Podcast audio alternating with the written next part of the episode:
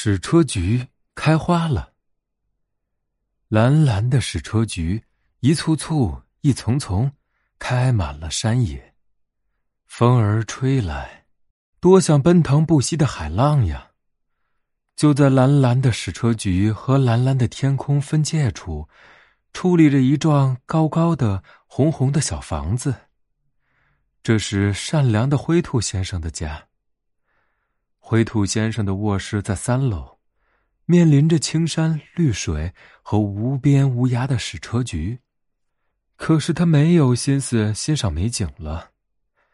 灰兔先生最近患了感冒，为了不把病菌传染给别人，在痊愈以前，他不想出门，不想会见任何客人。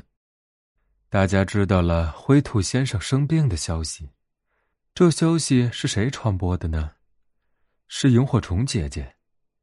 夜晚，她打着小灯笼从灰兔先生的窗前飞过时，听见了灰兔先生寂寞的叹息声。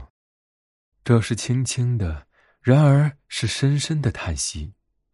从叹息声中，她听出灰兔先生在思念伙伴们，伙伴们也在思念着他。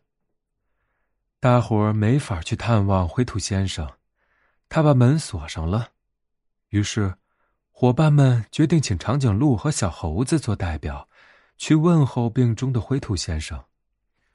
长颈鹿站在矢车菊的花丛中，踮起脚，把脖子伸得长长的，比你们所见到的所有的长颈鹿的脖子都长。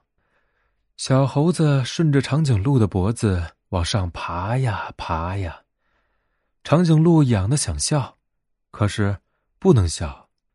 对于一个生病的伙伴来说，傻头傻脑的笑是很不礼貌的。长颈鹿难受的眼泪都快掉下来了，可是不能哭。对于一个生病的伙伴来说，流泪是不妥当的。长颈鹿都忍住了。当小猴子爬到长颈鹿头顶时，他向灰兔做了个有趣的鬼脸。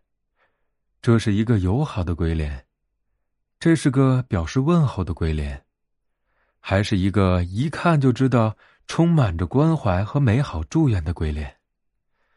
躺在床上的灰兔先生从窗户的玻璃上看见了两个伙伴的脸，一个是那样严肃，一个又是那样滑稽。灰兔先生的叹息就变成了笑声，据说他的病也就好了。